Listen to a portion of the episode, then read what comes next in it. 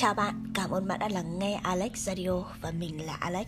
Hôm nay thì chúng mình sẽ đến với một chủ đề Một chủ đề mà khi nghe tên các bạn sẽ nghĩ rằng Ui giời, chắc chắn là những câu chuyện ướt át, những câu chuyện bi đát, những câu chuyện đau thương Nhưng đây là một chủ đề mà mình rất muốn làm Chủ đề mang tên chia tay Có thể được gọi là một chủ đề khá nhạy cảm ở trong cuộc sống, ở trong đời sống của chúng mình. Nhưng mình tin rằng những câu chuyện và những thứ mà mình tâm sự ở đây sẽ phần nào giúp các cậu cảm thấy thoải mái, giúp các cậu cảm thấy có động lực sau chia tay và giúp các cậu bớt đau sau chia tay.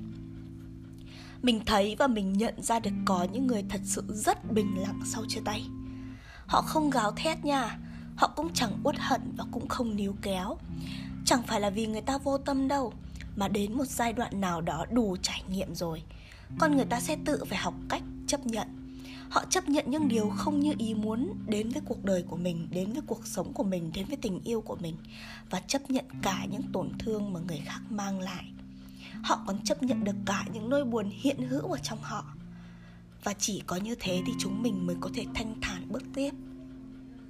Và khi mà cậu vẫn còn đau đớn, vẫn còn gào thét vẫn còn muốn quay lại với cái người đã từng làm tổn thương mình, muốn quay lại với mối quan hệ độc hại đó, thì chưa phải đau đến tận cùng và chưa thể nào bình lặng sau chia tay được.